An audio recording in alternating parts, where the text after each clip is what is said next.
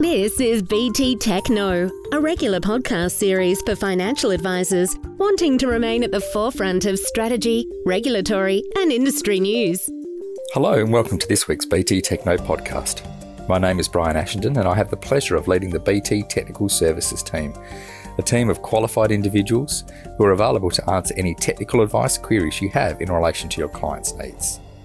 Now, as we approach the end of the financial year, we thought this week it would be an opportune time to look at some of the end of financial year considerations and strategies.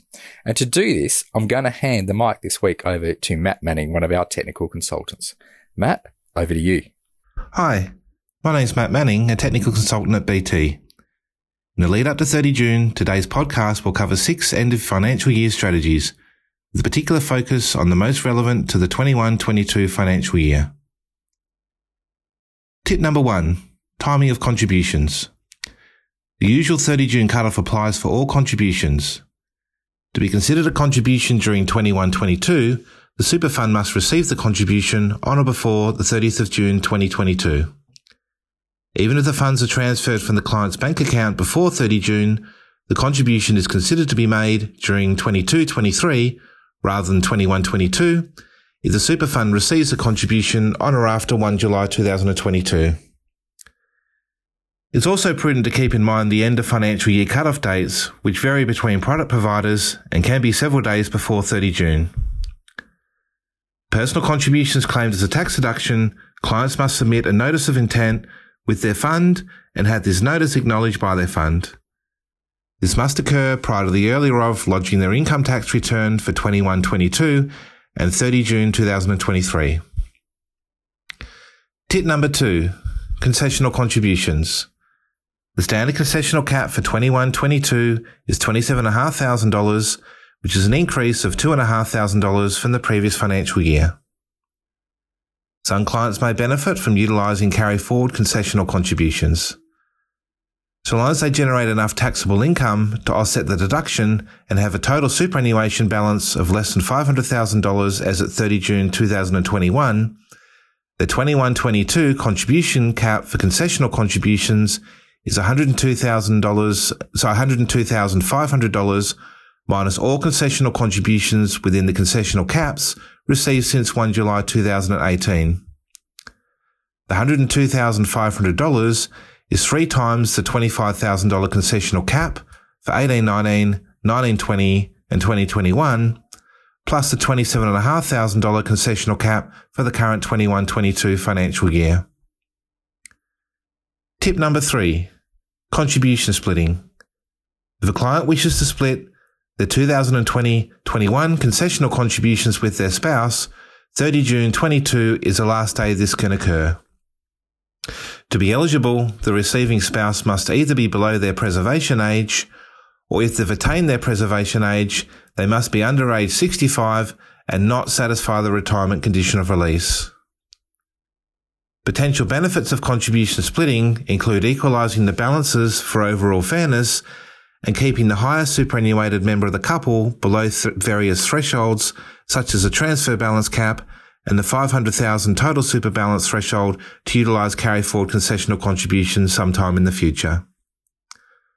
Contribution splitting can also be an effective method of funding the premiums of an insurance policy held inside super of a non-working or low-income earning spouse.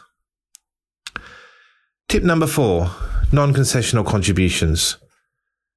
For the 21-22 financial year, the standard non-concessional cap is $110,000, or if the client is under age 67 as at 1 July 2021, up to $330,000 using the bring forward provision. I think the most important thing to note is that whilst the work test requirement has been removed from 1 July 2022 onwards, for all contributions except personal contributions claimed as a tax deduction, for the remainder of 21-22, to receive a non-concessional contribution, a client aged 67 to 74 must satisfy the 40 hours in any consecutive 30-day period work test requirement or satisfy the criteria to use the work test exemption. The other main criterion we need to consider when recommending non-concessional contributions during 21-22 other than determining whether they've triggered the bring forward in either of the previous two financial years, is the total super balance as at 30 June 2021. This must have been less than 1.48 million for the full three-year bring forward of 330,000 to apply, or between 1.48 and less than 1.59 million for the two-year bring forward of $220,000, and if between 1.59 and less than 1.7 million, the standard non-concessional cap of 110,000 applies. It can get a bit difficult working out the amount a client has remaining under their non-concessional cap when we must overlay previous contributions and previous total super balance, so especially for the more complicated cases, I would encourage you to use the non-concessional calculator the team has produced. For clients with the means and inclination to maximise their non-concessional contributions, this will assist ensure you're making full use of, but not exceeding, their non-concessional cap. If you'd like a copy of the 2021-22 version of the calculator and be able to subscribe to the future versions, please email technical@btfinancialgroup.com with the subject line of non-concessional contribution calculator. Please send and subscribe. Another potential benefit of non-concessional contributions is subject to the eligibility criteria. Low-income earners may benefit from making a personal contribution to receive the government co-contribution and or making spouse non-concessional contributions in favour of their low-income earning spouse to receive the spouse contribution tax offset. Tip number 5, account-based pension minimums. For 21-22 financial year, the account-based pension minimum percentages are half the standard percentages. This will also continue for the 22-23 financial year, which will then make the fourth financial year in a row that these pension minimums have been temporarily halved. No one will be worse off, and obviously any client with an account-based pension who wants to draw as little as possible from the pension could benefit from this continued extension, but I think there's probably two main advice opportunities. The first is clients who have fully utilised their transfer balance cap and also have funds in the accumulation phase of super. To illustrate, let's say we have a 77-year-old client in this situation. I'd suggest that the client takes the absolute minimum from their account-based pension. Given their age, this would be 3% reduced minimum rather than the 6% standard minimum. Reason being is that if 3% reduced minimum does not meet their cash flow requirements, they can simply withdraw any additional funds they need from the accumulation phase as a lump sum. By doing so, they're drawing on funds which are subject to the 15% tax on earnings environment and retaining more funds within the 0% tax on earnings environment. The second main advice opportunity involves couples and improving the transfer balance cap position of the surviving spouse upon the death of their life partner. To illustrate, if these clients had, let's say we had a couple both aged 60 to 65 who have recently commenced an account-based pension with a purchase price of, let's say, $1 million to make it round number. Even if these clients had cash flow requirements of $40,000 each, which is the amount of the standard minimum, the clients could receive $20,000 in pension payments and $20,000 as a lump sum commutation by, they have to, prior to the payment being made, do this, but by electing for the amount to be a lump sum withdrawal rather than a pension payment. This won't be any of any immediate benefit to the clients because they're over 60, it's tax-free anyway, but it may be of benefit in the future. The reason being is that for transfer balance cap purposes, pension payments from an account-based pension are not a transfer balance cap debit event, whereas lump sum withdrawals are a debit event. So upon the first spouse passing away, the surviving spouse will be able to retain in pension phase $20,000 more than what would otherwise be the case if they drew the full $40,000 as pension payments. Tip number 6. There are the usual end of financial year strategies such as prepaying deductible expenses before 30 June, etc. But something that's particularly relevant for the 21-22 financial year is to make sure that the client's accountant is claiming the working from home deduction where the client's eligible.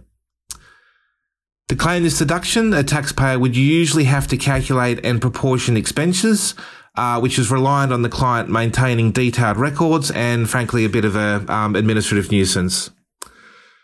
So the good thing about this financial year is that the client has the option of claiming a flat 80-cent deduction for every hour they've worked from home during 21-22, which was also the case for last financial year and the final quarter of the 19-20 financial year.